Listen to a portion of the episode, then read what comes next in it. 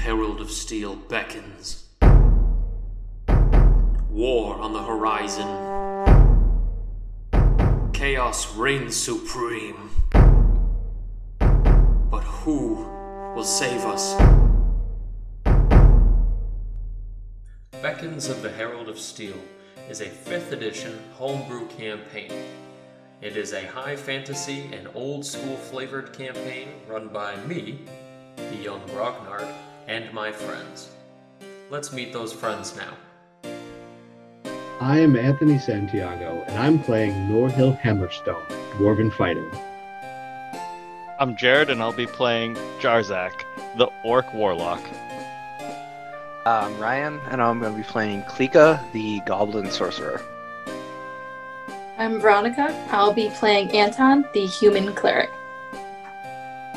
While many prophecies are written, our story has yet to be completed.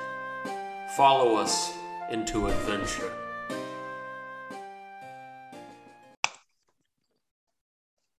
Welcome back to the podcast. It is I, Grognard the Young, the Young Grognard, taking you to another episode of the podcast. The campaign, Beckons of the Herald of Steel, the adventure, the kings, and the quest. Askabellum. And the last episodes of the show, our party finally escaped Bonebreak's clutches, only to make their way to Askabellum, arriving in the city of Avi. Our party members met with King Theron Askabellum himself. Uh, after meeting with all the people of the land and seeing the culture of Avi, they got to experience the gladiator games, fine foods with nobility, and all that funky business. But they also found themselves in an interesting discussion uh, with the king apparently finding out the cruel and wicked nature of the Queen Garavar of Amaroth and finding out that apparently she is not quite what she seemed, and all of the fear about that situation uh, seems to have reached a uh, breaking point as uh, apparently she's some kind of demon lady uh, the king, upon being requested to provide proof, showed a bunch of scrying gemstones that show off the uh, locations that the uh, queen has left the gemstones at. Since they were going to be married, it was part of the whole gift that he had given her for, you know, all that fun stuff. Um, but the party, the last episode, had ended up staring into the gemstones. And um, Klika, you, you had a request for uh, something you wanted to see in the uh, gemstones? Yeah, Klika would like to, while the king is showing off all the different viewpoints, look to see if any of the letters she has written the queen are anywhere in sight. Yeah, unfortunately, what you see in one of the gemstones is what looks to be not an offering table, but it looks like a table covered in magical equipment. So, various like material components and whatnot.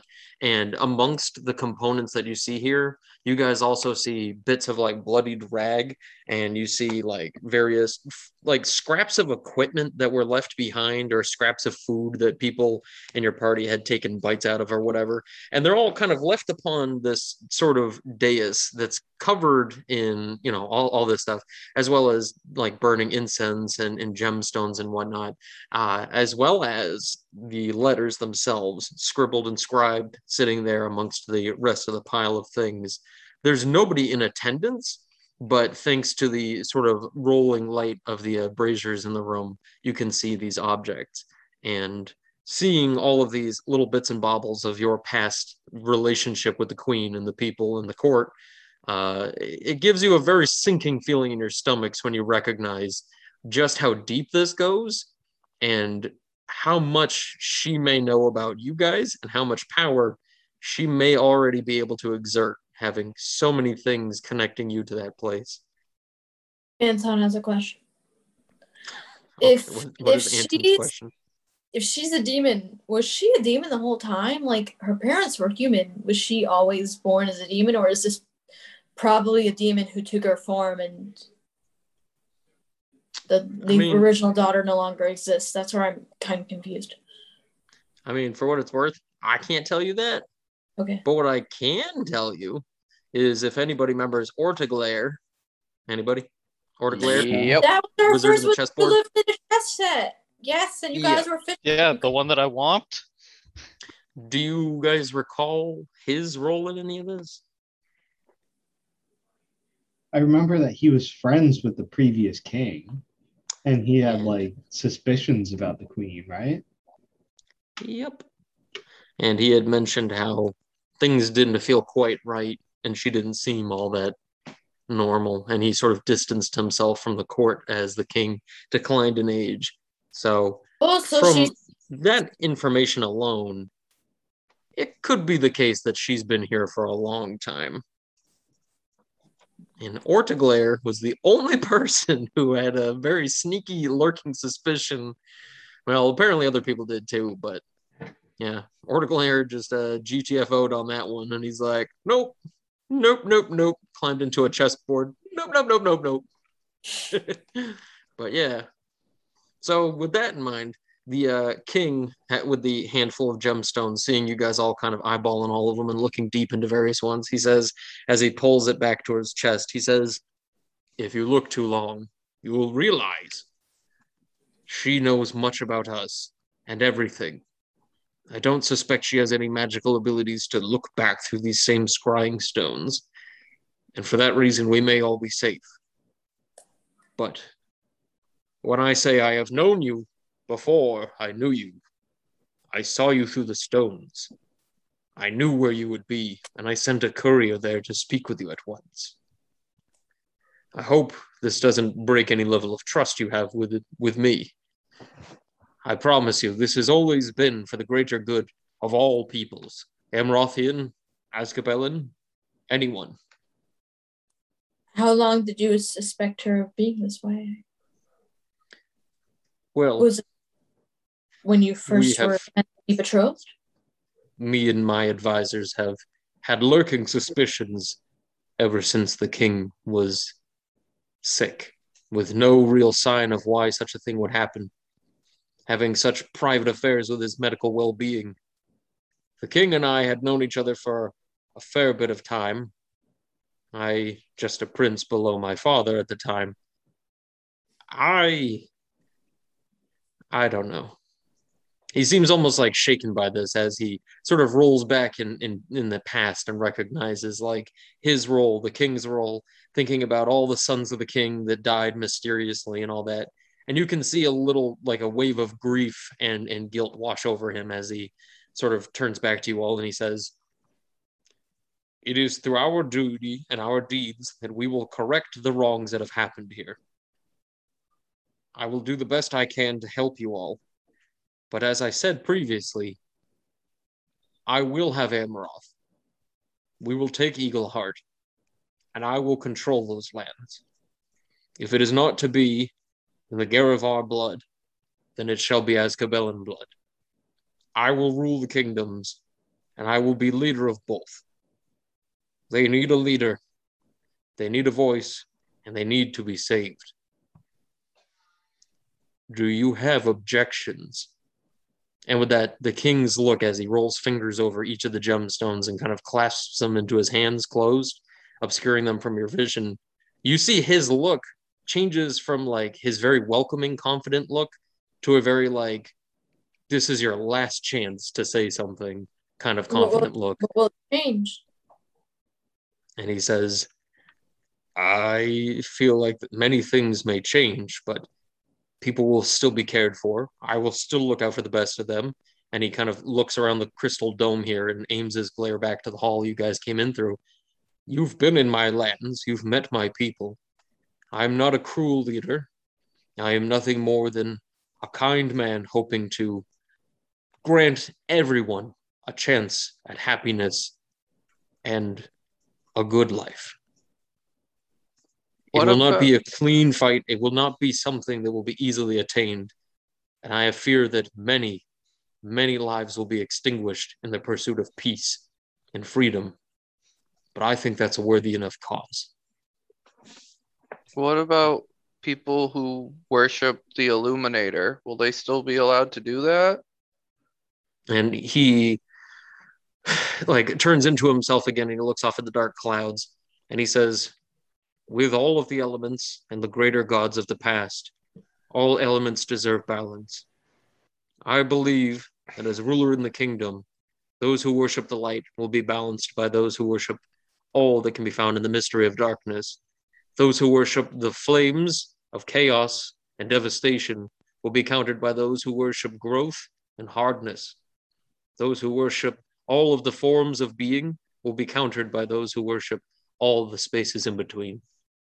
The Illuminator is not a concern to me, nor are any of his followers, as he looks to Anton, and he says, All I wish is for peace. Whatever it is that the Avians feel about this will likely stay here on this island. The Avians treat this place as their homeland, and it is sort of a religious being to, to stay here amongst their people and where they hail from. Yira is gone, and that much is clear. The water has receded, and all we have are wastelands to the north. Ask anybody this. I just. I will not be able to fight this fight. I will not be able to win this war unless we find peace amongst all of the Azkabellans. We have ruled these lands for hundreds of years now. And if they cannot wrap their heads around this idea that we are one, then I don't think there's anything I can do. Perhaps you will be the ones to help me.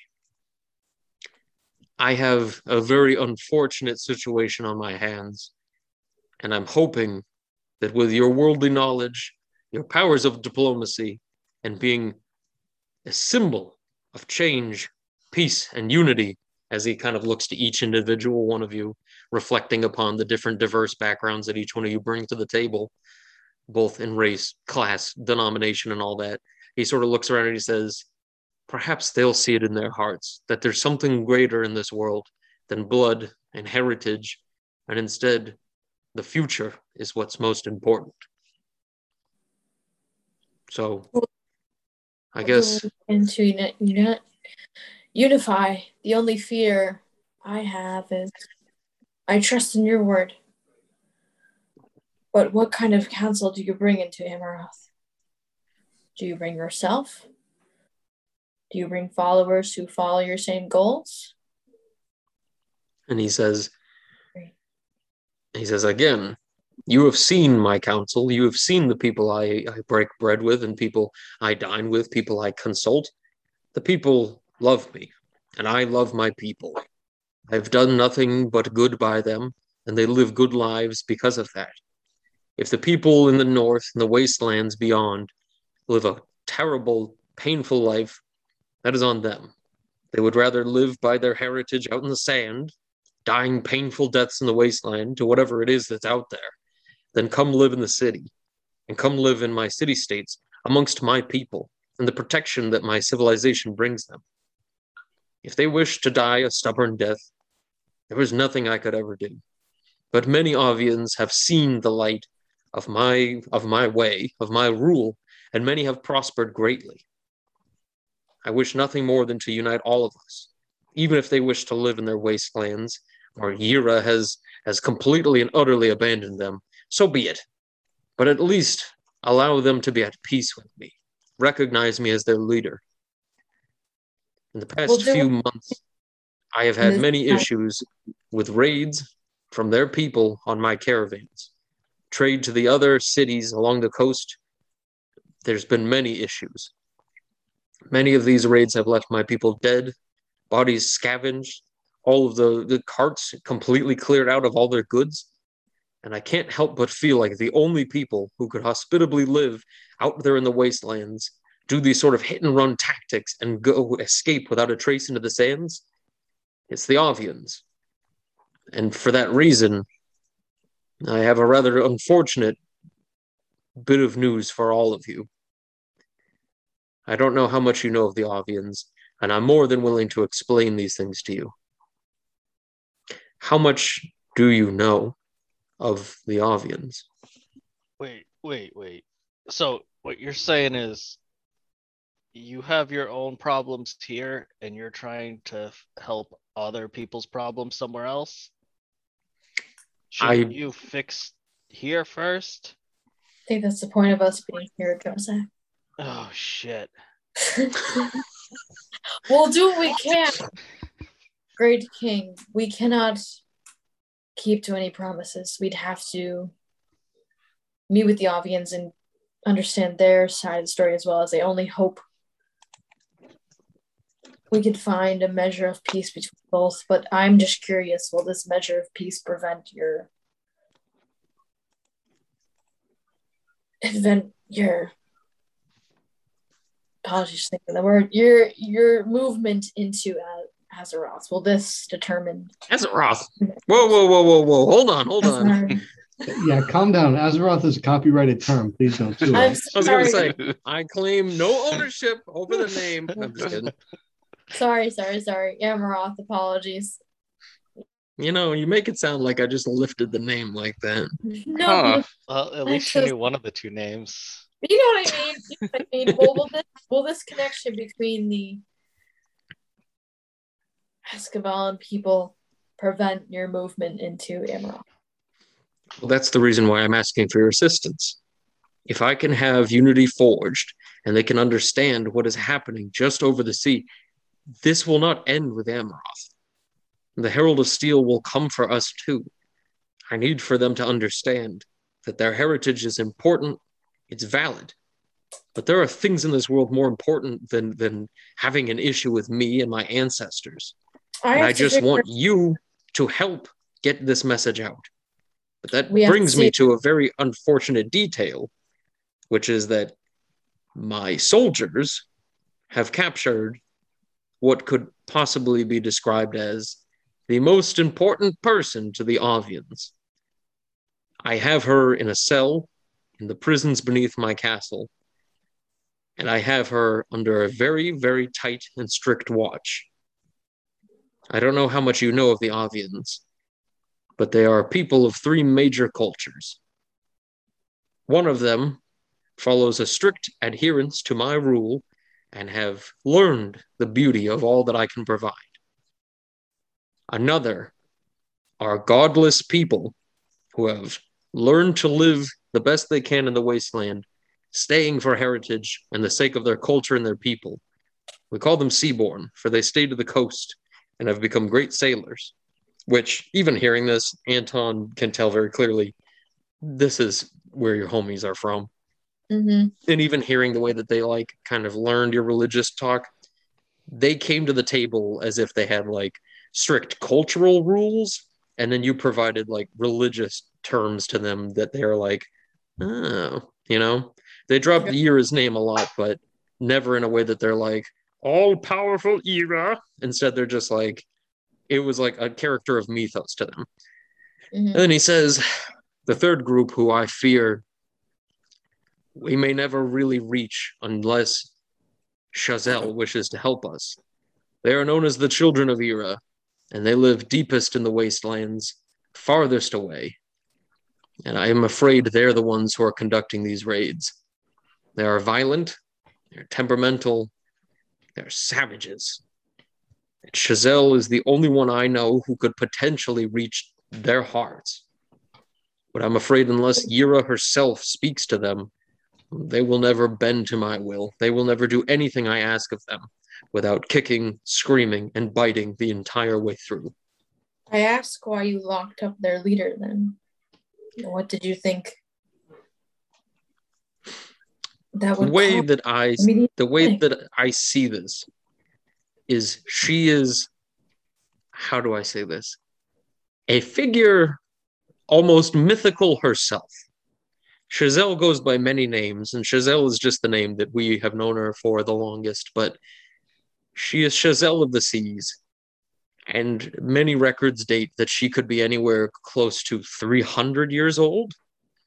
Yet her blood is 100% of the human variety. Somehow she does not age. Somehow she stays permanently as she was at the age of perhaps 50, 55. But she is very strange and wiry. She has many ways about her. And the only way I could potentially have a conversation with her was to keep her in captivity here. I don't suppose anybody knows that she is here beyond my own noble ruling and anybody closest to me in my advising. But if you were to speak with her while we have an opportunity, I think we could potentially get her to understand how much we need her and how much the world needs her. I need to understand her first. And he, I don't want to say looks insulted by this, but he looks perplexed at the comment and how bold it is to be like sympathizing with the like the leader of the potential group that's been causing him such issue. And you're like, well, did you ask her how she feels? And he's just like, Peace is a matter of balance. I understand your needs. dear. I understand that, but I must understand her needs as well. Peace brought by a balance is not peace. And need so- understand where she comes from and and understanding immediately that she is possibly held against her will will puts me in a I only hope I only hope she can be open with me and I don't doubt your methods, my king. I have no idea of what the situation was before myself, and I, it sounds extremely stressful and onto your people, but anything being locked up in captivity, unable to do what they do, will not is not a way to peace. It is not a way to peace. Peace and so that yeah I, I don't want to say he looks moved by this but even as you begin with this he seems to kind of like lower his eyes to the ground for a quick second and as he does you see his eyes like as they start to guide themselves back up to your you know your look at him he pauses at your belt and he sees a certain horn hooked and hanging from your from your vestige and as you finish speaking he says quite a bit of diplomatic speech. I assume you have a lot of practice having dealt with so many nobles and people on your travels around the land. And he takes one step forward and kind of pokes a finger at the horn on your belt and he says, Where did you find such a thing? Oh, that thing's busted. It doesn't even work. This was found in this was found in ancient elven halls. and with that, he sort of sniffs at it and you see a, a smirk come across his face and he says, So if Anton's gonna hand it to him, he's like, "You're free to inspect it as needed." And so he picks it up and he says, It is as I expected. Perfectly stable, still in working repair. This thing must be maybe 400 years old, perhaps, judging by the stylings on here. But this surely is Ascabellin. And he hands it back to you and he says, This one, as he kind of gestures towards Jarzak with his head, says, This one suggests it's broken. Something tells me by you carrying it on your belt, it's not broken. it seems to only work half the time. I I imagine it's it has its uses with certain certain people. Very good. And with that, he gives a gentle nod and he says, Yes, certain people indeed. Those of rather pure bloodlines in this land have quite an ability to use such a thing. To be born as so. Cabellin is to be able to use it. To inspire is a sign of truest blood and character. Pray tell me, Anton of Glory Wake, as he takes another step back and kind of crosses his arms. Have you inspired anyone with this device? A flashback of a bunch of greasy, grubby dwarves. Yeah. Anton just looks uncomfortable and looks tries to get any glimpse as soon as he can for like a hope of protection. Through any window he can get his eyes on. He just says, Yes. And with that, he says, Perhaps your sense of diplomacy is more meaningful here and more destined by fate than anything. It seems that you and I, and all of a sudden there's bang, bang, bang at the door. And with that, the king, immediately interrupted by this, takes like a quick shudder, not expecting that whatsoever. And he yells without even looking towards the door and he says, Who goes there and what do you wish? And with that, you hear somebody on the other side of the door, My king, my king. Something terrible has happened. Please, at once. And with that, he gives you all a look and he says, I'll be just a moment. They know better than to interrupt me when I'm in here. And so that he rushes off to the door and opens it. Um, if you guys want, you can roll for a perception check as he's trying to do this as quietly as possible. This was that too Bonnie. No. Anton got a four, so he's lost in like a moral dilemma state. still. So he's Eleven. Uh, 12. Mm, let's see. 12. Okay. So everybody except for Anton, who's busy reeling over his apparent bloodline here, you Yeah. guys can all Oh, hear a I- couple of I really hope not. He's gonna freak the fuck out. That is these. A couple of choice words seem to cut through the whispers as you hear words such as prison, escape, Chazelle, and what words Uh-oh. didn't we hear? Oh, we got. Who said uh oh? And with that the door slowly shuts as the man keeps talking and the king looks over his shoulder at all three of you guys looking at him like you just heard the whole thing a bunch of like uh-oh faces on each and every one of you and Yeah. with that he says Click a mouse the word me. uh oh. and And with was that he's like oh at the sun. So just to just to emphasize that he's not looking at the king.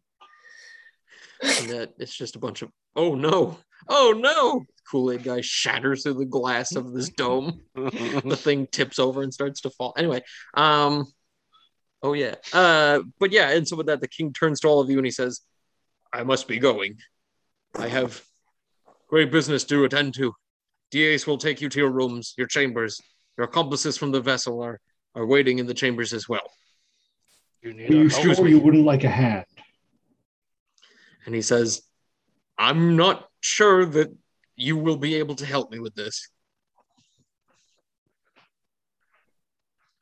Very well, if that is your judgment. And with that, he looks back and forth really quickly and he says, on second thought, as he looks over at Anton, no, I, you should come and help me with this at once. Let's go. Or he just says, go. All right. And uh, yeah, we, we hustle along. Yeah. So, since night has fallen and all the light that comes through the windows is coming through with cold, bitter winds and the occasional bit of, uh, of raindrops slicking through here, thunder claps and lightning flashes, you guys trudge through this marble palace until you come upon a spiraling stairwell that goes deep within the bowels of the castle. And as the king and an entourage of about 10 guards come through here, you guys can see your whole way down that this place is getting like Scooby Dooed by tons and tons of guards looking everywhere and anywhere. You can see this place getting locked down and doorways are being watched on all sides and everything. And as you guys make it down to the prison complex, deep in the dungeons beneath the castle, you walk down dingy, dank, cavernous structures here until you reach sort of like a how do I say this? Like a like a supreme holding cell, something of like a locked off area that's basically you know, all seen the movie like Silence of the Lambs. Yeah. Yeah. You know that scene where they like go to see his cell and it's just like the cage in the middle of that giant room? You know what I'm Yeah. talking about? Like her cell Like, that she had Sure. was like a cell within a cell. It was just like a big caged block that's like probably like 30 feet by 30 feet of just like monkey cage at the zoo. And around is just like a stone dome with only one way out. And they had just round the clock guards watching from all sides. And with that, the king walking into this room and looking in the chamber, walking in amongst the cage and everything, he just starts to like hold his arms up and he says, How could she have ever gotten out of here? Who was on watch? And everybody kind of looks around and they say, Well, you see, uh, and the guards start to look very guilty as a as a trio of guards look around, and only one guard seems to raise a hand to say, I'm the only guard who remembers anything. The others passed out. Apparently, we drank some really, really bad wine. Somehow, a bad batch made its way down the stairs, and we didn't know it was bad, and we drank it. And with that, the king just looks like so unbelievably angry about this and so upset. But the one who's speaking says, But I didn't drink a drop. I promise you this. And I did my rounds every moment that I could and every moment that I ought to. But I don't know, something's wrong here. I promise you, my king, I would never, I would never do anything to, to ruin, to ruin the sanctity of this, of this structure. And, and, and my watch was perfect. And the king turns to you guys and he says, I'm going to continue doing my sweeps around the building. I'm going to look over the grounds myself. You stay here, figure out what you can, and help me as you might. And with that, he walks off with a lot of his entourage, still leaving about like 10 to 15 guards searching every nook and cranny in this prison structure and leaving you guys in this main cell area with the three guards who apparently fell asleep. Looking at them now, they're all very pale and shaky. They look like they are violently ill and like passed out from some really bad juju. And the one guard who shakily stands like uh, probably about five foot five, and he looks like he doesn't weigh a pound more than 120 pounds. And he's just this small, foppish, curly headed guy just chilling there in his little guard's outfit. And he looks to each and every one of you looking back at him with a look of like, oh no. All right. And so with that, he um he turns to your group. And so with that, he turns to you guys and he says, I can answer any question you have, but I don't think you're going to believe me when I tell you anything that I have to say. I promise you, she was she was kind, she was pleasant. She never played any any games, no, never never tried to trick me. She she honestly just asked me how the weather was, if it was raining.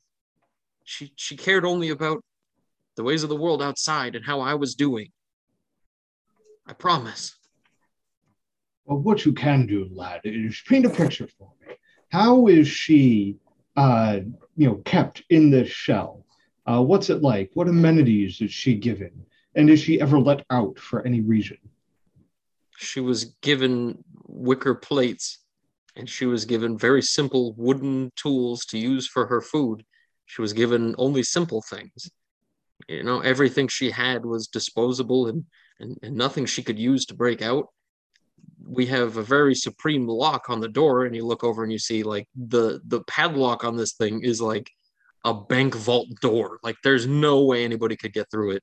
And the overall width of the door or the bars is like a wrist on, on like the most slender member of the party. Like klika could squeeze her arm through one of these but only up to the elbow and so it seems very unlikely she ever squeezed through any bars or anything like that. And to be able to say she picked the lock somehow she'd be have to able to like squiggle her arm out with to, like you know what i mean? Like it's just mm. the the overall pragmatics are impossible that she could be able to do that without some form of magic or telekinesis or something. And that leads into my next question. Uh, what are her known skills and powers? I understand that she has a long lifespan uh, far away and beyond what is normal for humankind uh, does she command the powers of the arcane? Uh, is she the chosen servant of a god? Or any other such strange and unnatural abilities? I mean, she never drank anything. She never ate anything either. In fact, most of the time we would just sort of take turns eating her meals. They fed her great food, straight from the king's own banquet hall, straight from his own kitchen. We gave her fine wines and waters and anything. And if she really lived out in the wastelands in the north, she would be grateful to have even a drop of drinking water. But she didn't. All she did was, well, talk to it. I know people talk about Yira and everything like that, but she just kind of dipped her finger in, waited for the water to settle, and let one single drip fall from her finger into the center as it vibrated back and forth, I mean, she would just stare into it, go into a trance for just hours on end. I don't know if that's magic, but is it true that she's like three centuries old? I promise you, she she was doing morning stretches and routines. She'd climb around the bars in this cage. You would guess that she was some kind of trained assassin from the cities. Nobody a, a day over 20. And perhaps that is the secret to long life, healthy living. That is devotion. Hey, a uh, quick question. Do you normally uh, drink with your friends when they drink? And with that, he says, something didn't feel right. And I just figured I was maybe the stress of the job and knowing that I had to look over her was getting to me, but I could barely eat anything or drink anything, and I, I I didn't want to drink anything they were. I was I was seeing things, strange visions and hallucinations, and I just I don't know. Please don't tell him I said that. He'll he'll have me locked up myself, or, or just or d- banished or something. Just just don't tell him I said that part, please. So something didn't feel right, or you just felt you needed to be lucid enough to help her escape. I beg your pardon. Well, if you normally would drink with your buddies, it's odd that the one time you didn't, she's now gone and they don't remember. I haven't drank with them in weeks. Ever since she first got here and I started feeling the stress of the job, I started seeing things. And I just felt like it was better for me to not dull my senses any more than apparently they were. I promise you, I, I'm not I'm not mad. I, I just I don't Who know. Who brought them the drinks tonight? well, they found a barrel at the bottom of the stairs. It was labeled with some sort of a, the typical labels of, of a wine from the vineyards to the south. And they just took it as a sign. Maybe it was somebody upstairs, one of their friends who worked up in the kitchen, sent it down. She didn't you think much of it. Drink mystery drink it. barrels. Can we have more insight on these visions? Unless, as you've mentioned, we do not think of you as mad. He looks so unbelievably embarrassed at the at the mention of this again, and he says, "I really don't think that this has anything to do with anything here. Perhaps, like like Master Dwarf over here said, perhaps there is some sort of arcane or mental mastery that that was afoot. I, I don't think that anything I saw down here has anything to do with anything in particular. I, I can assure you of that. anything can be relevant. Uh, I've known men uh, stressed at their jobs and positions who saw things that weren't there as well. The, any weakness that she could have exploited uh, is important. What did you say, Ronnie? Did she seduce you? Is that what we get the sense of? I got my noodle wet. No, with that, no. He's- Tell the he truth and you won't get in trouble. So, in kind of the same way that he asked Jarzak, he says, I beg your pardon. if it's true that she's three centuries old and a human, I mean, hell, I, I'm not thinking about this. That's not, Then that's what not are what these happened. visions? What are these visions that are occurring? I just, and with that, he like looks around for the rest of the guards who he was working with to like kind of be doing something else. And he leans and he says, it looked kind of like a fox. Something's been skulking down here for, for a few days now. It might have been a dog, but I've never known anybody to have a pet down here. And I just, it always hung around the bars and it always hung around down here amongst the watch, but I was the only one who ever saw it. What do you think it means? Anton just looks at Klika. Oh shit. I'm sure it was nothing. A trick of the light, perhaps. You want to roll a deception check on that one there, uh, Norhill? I I mean, he is like not. I yeah. I has, has. Norhill ever seen it? Norhill's heard about it. Okay. Very Norhill's basically trying to cover for this guy, and that's a natural one. Oh, God. that he looks at you and he's like, "Wait a minute, you know about this thing?" Yeah. there are many works of mysterious ways in this world. It is not uncommon for Well- spiritual things, deities, to support other deities. At least you didn't meet his brother. This may be the work of multiple forces than just one. But You're nothing telling me that that there were gods intervening on my watch? not Hey, Uh, that is one of a thousand potential. hey, think think about this, kid. You must be special if they allowed you to see them. You know, that he looks to you with like the most like, "What the fuck did you just say to me?" Look, and then he's like, slowly it melts away into like a weird sense of confidence. An eyebrow lifts and he says, "You're telling me I saw a god?" Or one of its close servants or something. I'm just telling you, you saw something beyond the will of mortals. It, it as knowing that this, what our quote unquote prisoner may have been capable of, is clearly not something a mortal could simply possess. Uh, can mean, Klika look around to see if there are any like portals? it's just a portal to the space place, just wide open. Like, no, no, no. We've always had that. That's where we throw our garbage. I don't know if like other people can see them because like when Klika went through one, she just disappeared to like whenever when uh according to like Jarzak, I think it was the one who saw her. So Like don't know if- buckle And portal. Klika can sense them or not. Norhill would also, while Klika search around, like to take a closer look at the cage itself, you know, the inside and the outside, and check more specifically for like, you know, structural weaknesses or anything. You, want me Okay, you can do a- door so that you can test it. And then we got rid of Norhill very easily that and day. Klika. But you can do an 1v1, invest- You can do an investigation check at advantage, Norhill.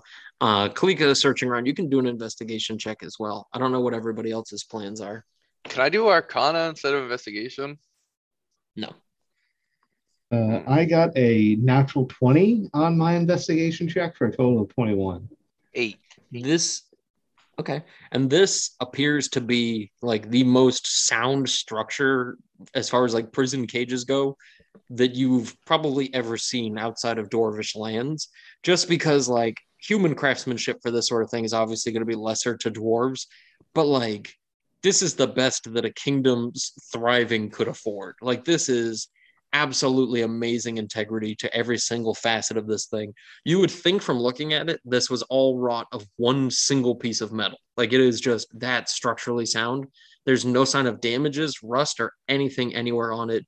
And you might expect that this is made of adamantine itself. Like this is just like absolutely perfected to the point there may even be like anti magic enchantments on the bars itself.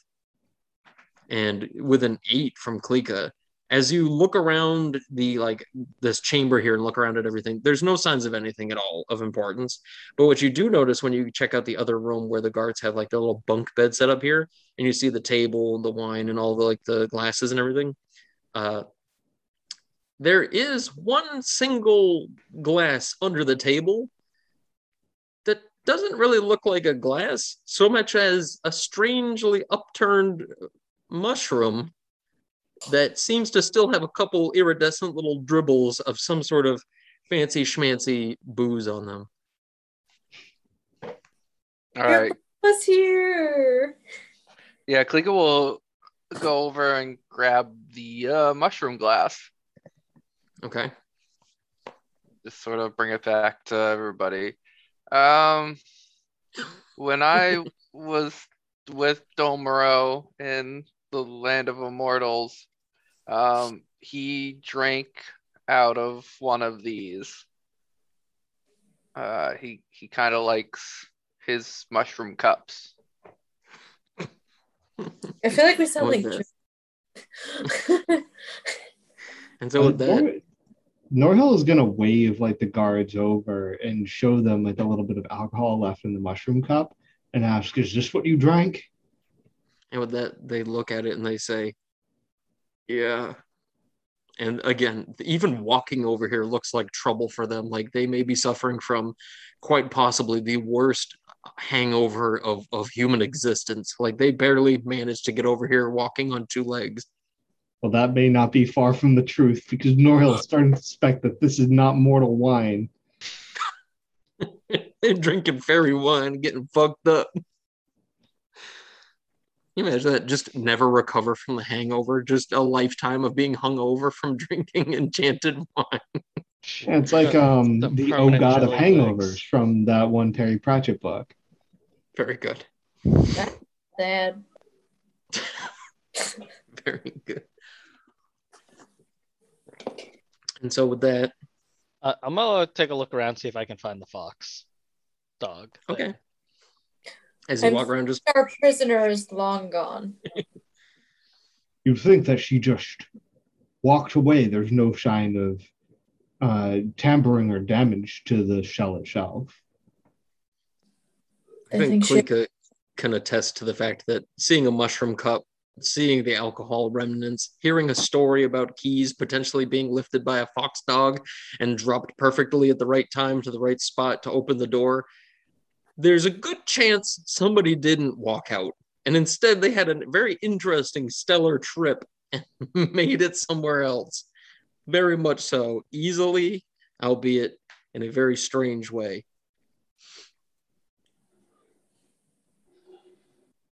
But uh yeah.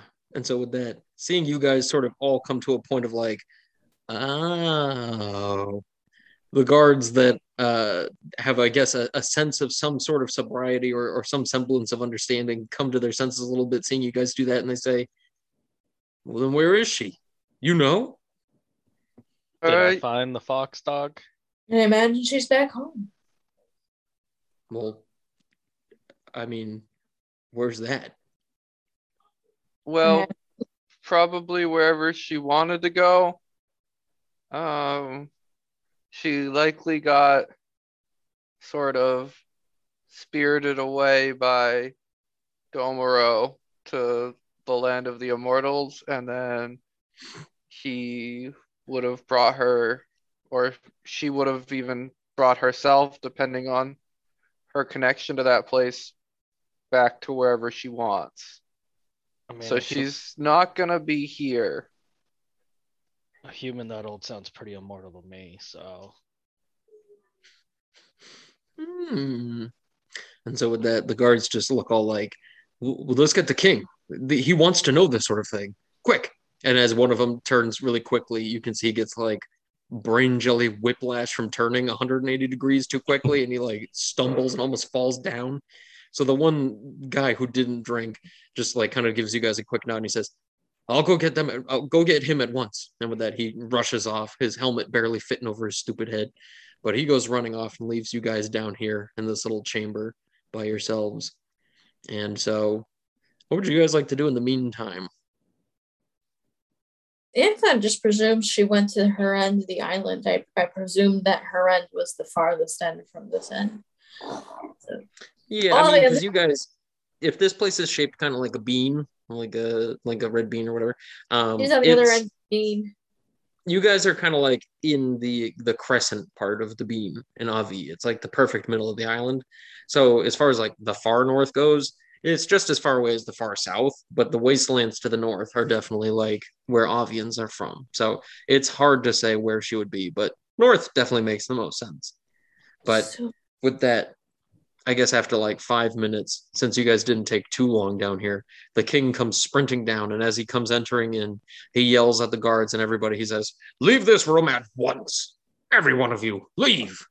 And with that, they all just hip, skip, jump, and run out of this room, closing all the doors behind them, leaving you guys alone with the king himself. And with that, he says, What do you know of her of her whereabouts? What what do you know? We only know assumptions. We know one thing Where for else sure. would someone go other than a safety haven of home? But I do not wish that this becomes an attack on her and her people. Who else would not? Everyone desires to escape from their imprisonment. Do not he use says, that as mean to attack her people. He says, I I did not want to attack her. I did not want to attack her people. She is a strange person who lives in strange lands, and I wanted nothing more than just a conversation of you all with her. I don't know what image you get from me in keeping her here, but I gave her everything I could of the best comforts while I waited for you all to arrive. I did my best to take good care of her while I could, but having her out there potentially aligning these raids on my people, I could not have it. The people, of the Avians are fractured enough as is. If they were to unite against me, I would lose this island, and I would lose every semblance of peace I had here. I did everything I could to accommodate her so that we could reach a point of peace. She did not want to speak to me. She never wanted to speak at all with me. I don't know what this is about, but I hoped you would all be able to help me with this so that we could all reach peace and so that I could help you. I don't know where her home is. All I know is that she lives to the north Perhaps her people could tell you something. She has many names because she traveled to many places and was known by many of the Avians.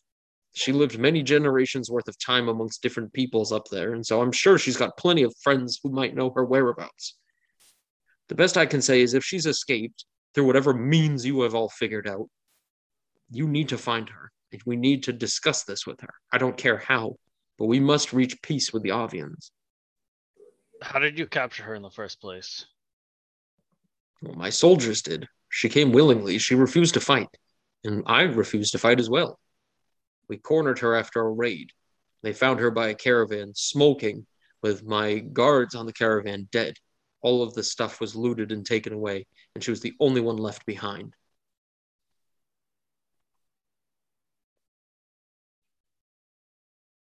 We'll meet her on her terms.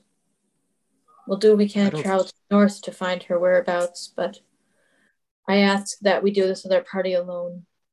I only fear, I understand your well being a good king, and to keep her, just to keep this civil as possible, but a prison is a prison. Nothing changes that. If we are to meet with her and make some sort of peace, need to be my group, my party meeting with her alone. And again, he says, I meant nothing by imprisoning her. I just wanted you all to meet with her, and if I had let her go freely, she would not have stayed for anyone. She would have assumed I was offering her poison in a sweet. She would have assumed that there was some trick to this. But I hoped that by the goodness of all of your character, you'd be able to convince her of, of, of otherwise. I want nothing more than peace and salvation for people who are hurt and people who will be hurt. I, I I I beg of you to go to the north to go find her. Go by yourselves. I don't care. I'll do what I can to help you, but I think you must leave as soon as possible, perhaps in the morning. Can I do an insight just to make sure he's being like he's not going to send someone to follow us? Sure. Oh, I'm sorry. Sorry, I rolled the wrong one. Huh. Mystery. D4. Insight, I got 26. Crit. Ag gum. And so that he looks like he's meaning everything he's saying. Like he genuinely wants the best in the situation for everyone. Okay. Okay. Anton's going to do that. Anton just. He's just worried because he thinks if he was waiting this long for us to come, if we never came, this woman would have been imprisoned for who knows how much longer. That disturbs him. Fair enough. Yeah. And so with that, you guys are escorted back upstairs after all this to I guess what I would say is like kind of like a housing block of estates within the castle where um, people who are close to you, such as the captain, the first mate, as well as many of the uh, or at least the three disciple Avians that you have with you, they all stuck around too. Um, but with that, the uh, yeah. Oh, also, how could I forget Yig Calith and Auk? But God. yeah, so it's it's that crew kind of all chilling at the uh the estates down in the hall, and it seems like they're all happy to see you guys once you return. The Avians seem to be the only ones who are like, I don't want to say dismayed by you returning, but seeing Anton come back, walking around in these halls and everything, they turn to you specifically and they say, "What did you learn of this place in your your time here today?" Again, you guys are coming back at like 11 o'clock at night after leaving at like 8 o'clock in the morning. So it's been a long, long day of like food fights, Coliseum games, big dramatic speeches, and apparently an investigation in a prison. Like it's it's been a day. And so when you come back after all of this, again, they turn to you and they see that you look kind of haggard from your your day's work. And they just look to you and they say, Tell us, Anton, what happened today? I learned there are many ways of the people of Askabellum today. I must learn what I may be diving into tomorrow. And with that, they say, What are you diving into? The northest of your land. That is what I'm diving into. And with that, he says, You plan on going to the wastelands in the north? Yes. For what? Why would you go to Avian lands? And even as he says this, like his two buddies who are with him look to him and they're like, Did this guy just call them Avian lands in Askabellum? Like that feels, you know what I mean? Like that feels like a kind of a power move to say that. But he never breaks eye contact with you as he says it. To learn of why there seems to be an imbalance of peace.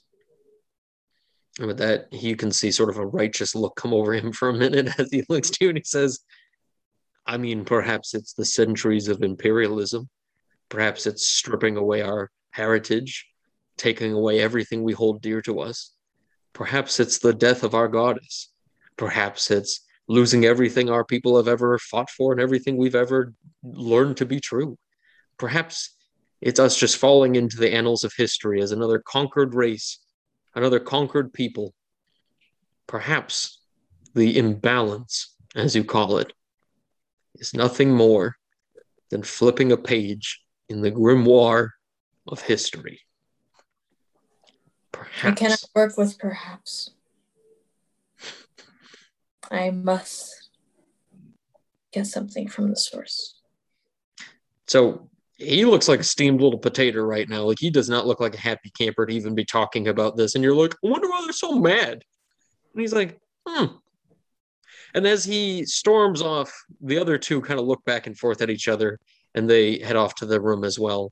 And as you sit there kind of thinking about why he would storm off like that, you look back through your head today and you remember every person with that auburn kind of red colored hair and sort of looking like yourself as a youth. And you remember seeing many of them wearing aprons, many of them wearing tradesman clothes, many of them working, cleaning, you know, street corners and taking care of shops. But not one of them had a family crest. Not one of them wore noble's garb. And it slowly becomes more and more apparent that though they live among the people of the cities of Askabellum, there are Avian lands and there are Askabellan lands. And these are Avians who live in Askabellan lands, if that makes any sense. And you start to think about yourself in the reflection of the uh, washing basin on the table here. You see your own flecks of red still in your salt and pepper hair. And you recognize, having heard the true noble blood tooted that horn, that your position in this balance is very strange and perhaps, I don't know, complicated. Oh, why one. is Ant on the bridge? Why? It's the fucking Speaking of metaphors, no, I'm just kidding. Um, and so with that, he's the um, loaf that is shared among all. you know, he's the multi-grain bread of the people. I pictured him being rye. He seems like that old man bread. Pumpernickel. Man. But okay, was there anything anybody wanted to do before heading off to sleep? Yeah, actually, uh, can Norhill just sort of like run into one of like the uh, Anton's Avian acolytes? Yeah, Barai is the one who seems to be doing all the talking. I will say the other two seem to be, I don't want to say like just kind of following along, the more these discussions go on, it seems like Barai is the only one who's kind of sticking around, and the other two look to be like they had a nice time on the religion retreat, but Barai seems to be sticking around for something more. So the other two are just there to kind of like nod politely, but Barai is sort of in charge here, and he seems to be the one who's the most mad, the most passionate. But yeah, so as you chase him in, what were you gonna do? Uh, excuse me, sir. Uh, a moment, please. So he turns to you, silent as stone. I wonder if I might ask, perhaps an insensitive question. Um, I've, Sure. I've heard you speak of a god by the name of Yira, yes? He just gives you like his look from stoic, stone faced look. His eyebrows, like almost like a puppet, just begin to like cartoonishly tilt into a very, very sour look. And he looks at you and he says, Spit that name from your mouth. If you have questions, read a book, dwarf. I mean no disrespect. I was just wondering if I could ask a simple question. Uh, what can your, uh, what your tales say she looks like? You could, if you want to, you can roll a diplomacy check because it looks like, I mean, sorry, not diplomacy, but, um, but it looks like he's about to like close the door and go to bed over this. So if you'd like to continue this conversation, let's see if you can put your foot in the door. 11. Okay, with an 11, he looks to you with like a very quick look and he says, For what reason? Call it curiosity, uh, a, fl- a flight of fancy, uh, something that will probably lead to nothing. Her hair, is silvery blue, like the meeting point between the ocean and the sky. She moves with the grace of the wind and the flow of currents in the ocean itself. Her eyes are the most piercing, diamondy bluish green, just like fresh sea foam. She is peace, she is tranquility, she is all the raw beauty of nature with the stoic sternness of a storm encroaching. Is that enough for you, dwarf? I think so. Uh, thank you for your time. And that he slowly closes the door, not slamming it as if, like, I don't know, your politeness rang true on that. You know what I mean? Yeah, uh, so, how much does that sound like our prisoner lady? Well, they never described her, but it doesn't really sound like it looks like her. Yeah, no, yeah. I mean, other than the fact that like gray-haired ladies, like, but that's fucking Anton's halfway there. You know what I mean? I'm like, that's you know, like, but but anyway, um, but yeah, wouldn't that be fun? Yira's just like chilling in prison. I mean, stranger things have happened. Okay. So, was there anything else we wanted to do before Betty buys? I think Cleek is good. Okay. And so, with that, uh, night falls. I guess everybody goes to bed, and in the morning, you're all greeted with platters of fresh fruit that have been prepared and smoked meats and small rolls with some cheese. Um, and as you guys awaken, Borai seems to be packing up all of his things, and his two little buddies there are already like halfway out the door by the time that everybody else gets up to greet the fresh morning day. And as you guys begin to leave your rooms, Borai takes a look to all of you and he says, I wish you all the best of luck. I could have been an asset around here, but I don't know. He turns to Anton and gives sort of a stern look and he says, I wanted nothing more than to learn from you. I wanted nothing more than to understand the peace that you found. But perhaps there's just too much anger in me. I wish I could help you more than I did, but You helped enough, more than enough. I ask Mm. nothing more of your people than the kindness you already provided. with that he just kind of looks down at the floor reluctantly and with a, a look of I guess he looks kind of like embarrassed or or whatever about it, but he looks back up at feelings, my friend. Rage is not something that simply disappears. I will not judge you for it. It is only natural if you few feel some certain ways. I will not blame you for it. If that is how you feel, that is how you feel. And so with that, he just gives you kind of a squinting look as if trying to read the the subtext that is within like your being. And with that, he sort of looks away again. And he looks down at the ground. And then he turns with his homies and they walk out, closing the door behind him. And Ak puts one single hand on your shoulder and he says, You was kind of weird to be honest. Like I know I'm bald, but like, how did he never grow hair back? Any of them? Uh, Did, did, did they shave it off? I never saw a blade on one of them. Yeah, I think they just like commanded it to stop growing. what are they, druids? they sucked at stones.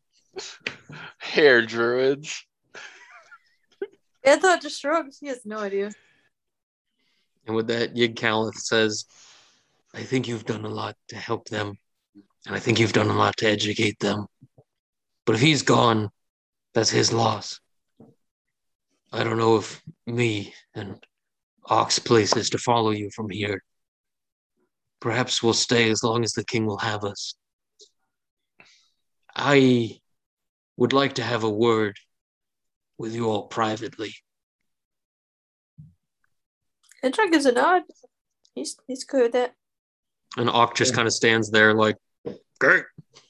And she looks to Auk and she says, private. And he says, yeah. Privately. Yeah. We gotta take, I think we gotta take a walk. And so with that, Alk all of a sudden just like, oh, and looks over to Jarzak and says, "She, you know, she's talking about you, right? Wait, me? Yeah, Oh shit. privately." And he like moves his fingers around very arcanically. Well, then maybe we should play stones publicly. With that, she puts a hand in front of Jarzak and she says, Alk, I'm speaking of you. And he says, Oh, you know, that's a lot less awkward. oh, sorry. And he just gets up and he hobbles out of there as quickly as he can. And the door closes. And she walks around and she starts looking at like glasses and windows and stones. And she says, Empty your pockets. Do you have any gemstones? Are you keeping any trinkets? Uh, Are we being robbed? I think we're being. Oh, okay. Anton Just checks if throws they have a any magic missile at her. stones Does he have any scrying stones on him? I mean, Ooh. Norhill pulls out the 12 gemstones. I was keeping these for a rainy day. and she looks at all of them and she starts kind of like dingling around in all the stuff that you guys present and she says something's not right some of the magics here aren't working properly and i don't know what is happening I have. if you'd like you can leave your wealth with me i can stay here and i can keep it safe for you but i all i can say is gladly rid of all of his will. i'm very sorry i carry the shame of my people I carry the pain and regret of everyone I've slain. She pulls out her enchanted daggers from her wrist guards and she puts them down on the table in front of her and she says, I was sent here to kill all of you. I won't do it. I can't do it. Something's not right. I know it's treason to my people to do such a thing, but I can't do it. I had any number of opportunities when the boat was was being taken on bone break i could have done anything could have punctured holes in your vessel and you would never have known none of you even checked poisoned your food slit your throats in your sleep nobody would have known a thing I mean, I from could've. first night you came into camp, I already knew. And so with that she says i was paid a great sum of money from a mysterious buyer. That's why i was afraid to go anywhere where somebody might recognize me. But now that i'm in a safe place and nobody from fairly is here i can can i guess and she starts to weep draconic tears as she sort of like puts her head into her in her scaly hands and she says Alk knows nothing he is innocent. He's never known. I was sent here to kill all of you and i, I just i can't do it. Something pulls me towards you and i i will do everything i can. And did i listen to every speech you gave as well? I i wish to be cleansed of the evil that i've done. In the name of tradition i i, I just want nothing more of it. I'll stay here. I'll do what i can to help you all in your journey your cause is true. You are all righteous individuals and i will do what it takes. I just couldn't promise my services with a guilty conscience. And so in a very pitiful way she like kneels before you guys and she kind of lowers her head and you know all the scaly tendrils on the back of her head kind of dangling to her shoulder sides and she says please forgive me. Anton just gives her a pat on the shoulder. He just gets to he just to be audible. He says, "Cleansing is a thing done of your full life, from the day you take your first breath to your last. It is never something we'll be fully cleansed of, but we'll do the best we can to cleanse ourselves. Do not stress yourself. This is a struggle for all. Cleansing says is like breathing." I wanted to wait till I was in a safe place where I might be protected. But there are many assassins from my homeland who are coming for you. I know you must have met some in Bonebreak. And there will be many, many more. And if they hear that I gave up on this cause, they'll kill me. As a matter of tradition, it's treachery against our clan to do such things. I'll be killed if they see me. But I'd rather be dead free of guilt than live having stopped potentially the only people who could save us all. I'm afraid that the one who is willing to pay me such a sum may be none other than the one who seeks us. I have nothing of his, no writ, no contract, no nothing. Everything was all in person. I spoke with a small old man, something of a military service. He seemed to be of Amaroth himself, judging by accent.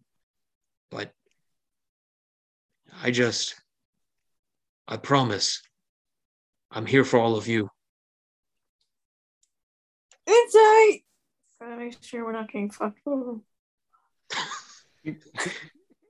so, I keep it wrong.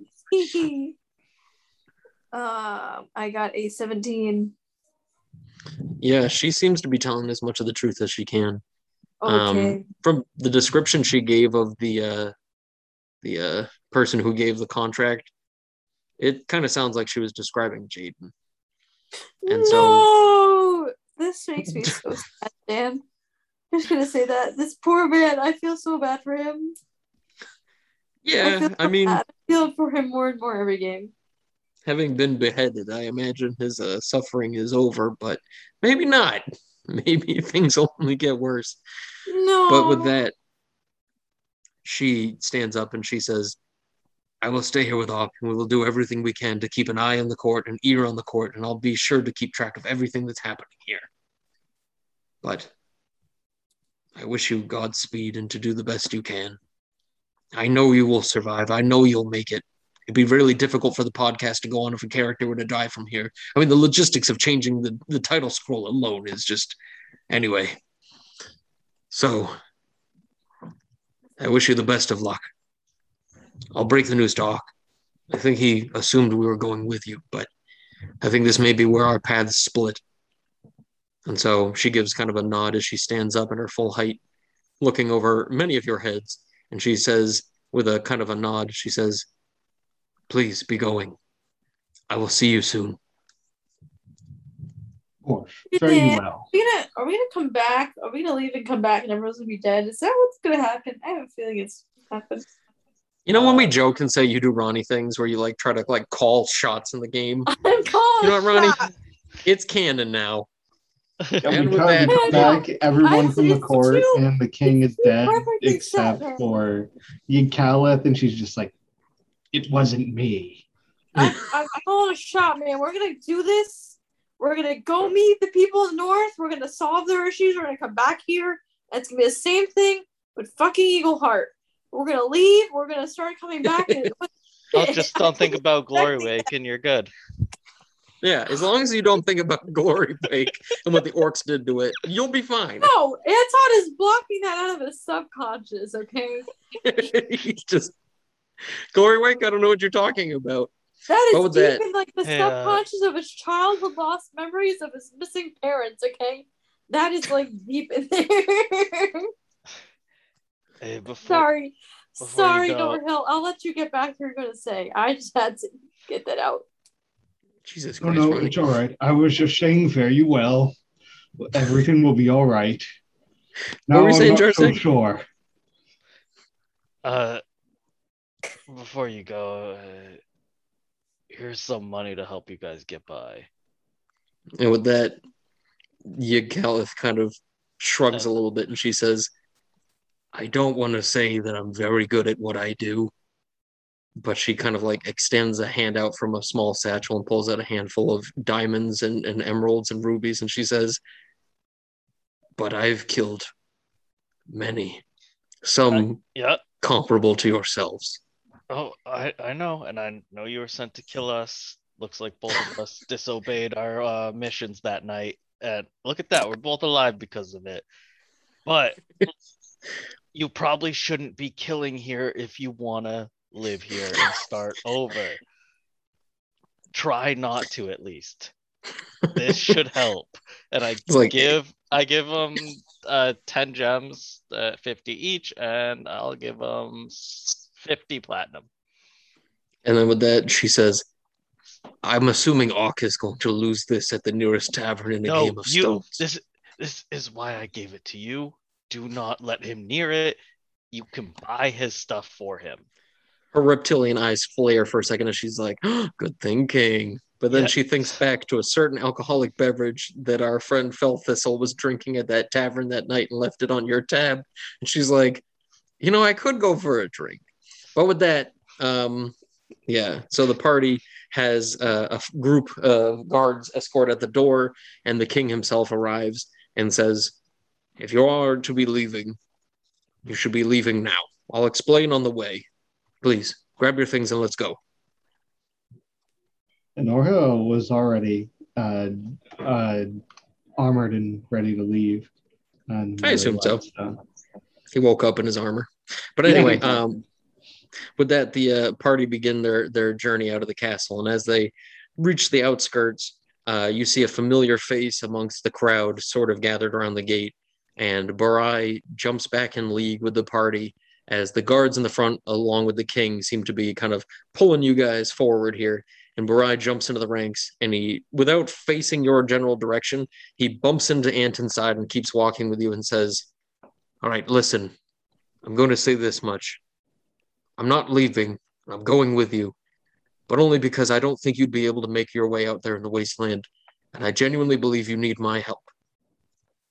I'm grateful everything you've said, and I, I promise you that I it means a lot that you took a chance with us and explained your ways. But I don't think you would last out there in the north. So please, let me come with you. I will help. I will not deny your assistance. I only I'm only surprised you Never mind. And so with that, as you guys turn at a major junction here in the city, Barai takes a look like a dog hearing that they're going out to play outside, and he sort of looks around frantic and he says, I'm sorry. Wait, no, are we? Oh no. And as you guys look down a main road, you can see before you that there is a large bridge in the distance. And looking at this bridge, you guys can see that it's I don't want to say like decorated with tons of like statues and flags and things like that, but it definitely looks like a major structure out here. A very fancy. It's like the, like an Arc de Triomphe. It's like the you know the uh, Eiffel Tower. It's like a very fancy structure that definitely stands out um, above the rest. And so with that, he sort of looks back and forth and looks as if like he's going over the edge of a waterfall as you approach it. And it seems like the king and all his men are bringing you over to this place and slowly turning as about to lead you over the bridge. And as you guys get closer and closer, Barai says, if you want any chance at all of earning any keep amongst the Avians in the north, if anybody here sees you walking across this bridge barefoot, you take your shoes off, take off your hats. If we are crossing this bridge, you will do it in a peaceful way.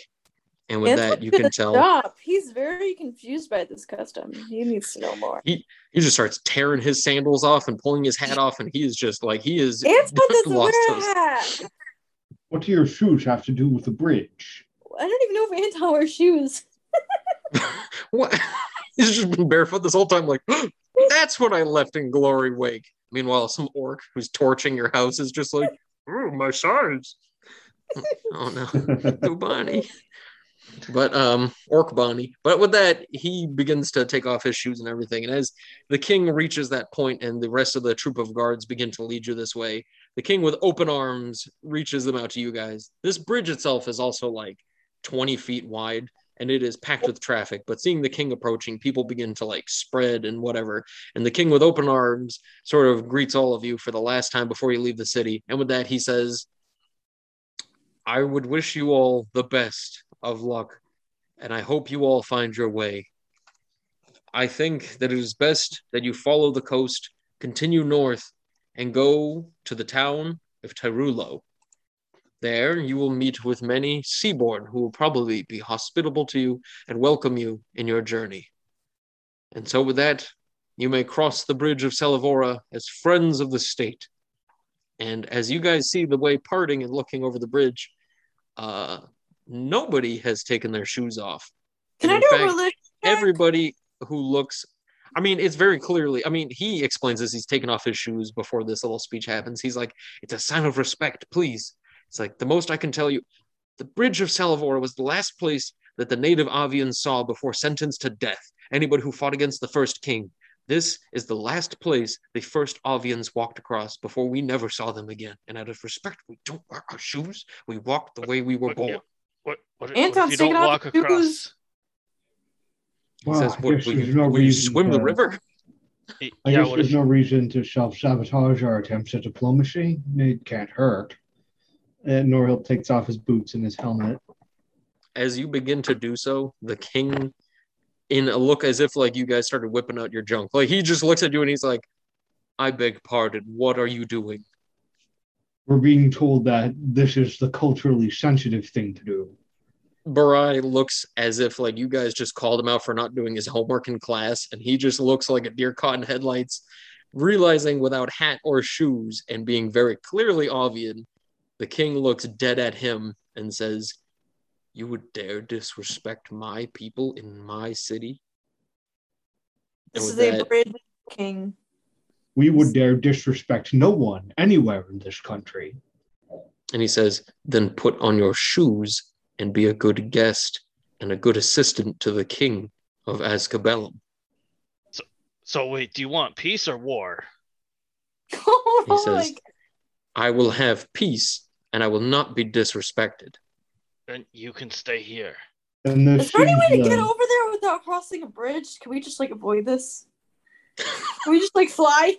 Yeah, that's what I was thinking. Is just casting fly and going over because And this seems the best way for us to stick to peace and get off with, well, the best foot forward. With with Norhill's knobby little potato toes. He's like the best foot forward. Like, ugh, what are those things? It's just one big brown foot, like just a rock, just a small boulder.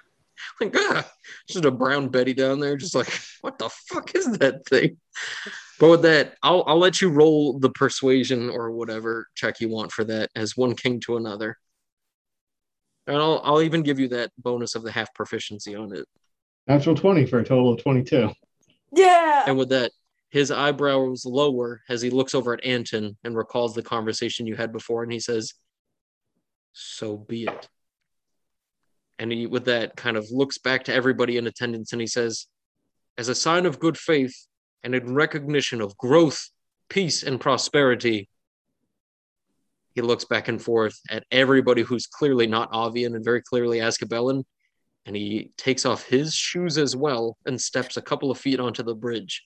And he says, In a sign of good faith, I wish nothing but peace amongst me and all of my Avian brothers and sisters. Cross the bridge as friends. All. And with that, Barai has the biggest drop of sweat roll down his face, like, No, is this a sign of disrespect? Like pseudo disrespect? And Anton is concerned. No, they're all they're all they're all humans, right? Yep. Okay. perfect. Oh man. That is a good show, King Thoreau. If I've learned anything from my time among the other peoples of the continent, it's that good diplomacy always requires a little sacrifice. with And that, Norhill's going to start crossing the bridge. Oh my god. give the most reluctant nod of peaceful grinning to you as he can. He just gives kind of a small nod and he says, Very well, dwarf. Lord Norhill. And with that, the whole party crosses the bridge. And who is barefoot for this? Anton's barefoot. I think all, all of us. Damn. And so with that, you could tell the Avian blooded Askabellans noticing this and sort of giving a couple nods. A few Avians along this path, along this like 200 foot long bridge here, begin to take off their own shoes. And you can see people start to kind of disrobe in that way as a sign of respect and go about their business walking the, the path of this bridge. And as you guys come across to the other side, that is where we're going to the end of the episode. Hey everyone, I want to thank you all for listening to another episode of the podcast. It really means a lot to me to have everybody listening in. And if you have anything you'd like to say, any comments or anything like that, shoot me a tweet over at ygrognard on Twitter, or you can even send me an email at younggrognard at gmail.com. I look forward to everything you guys have to say, and it's always a pleasure to engage with anybody listening to the show. And as always, be sure to keep things Dungeons.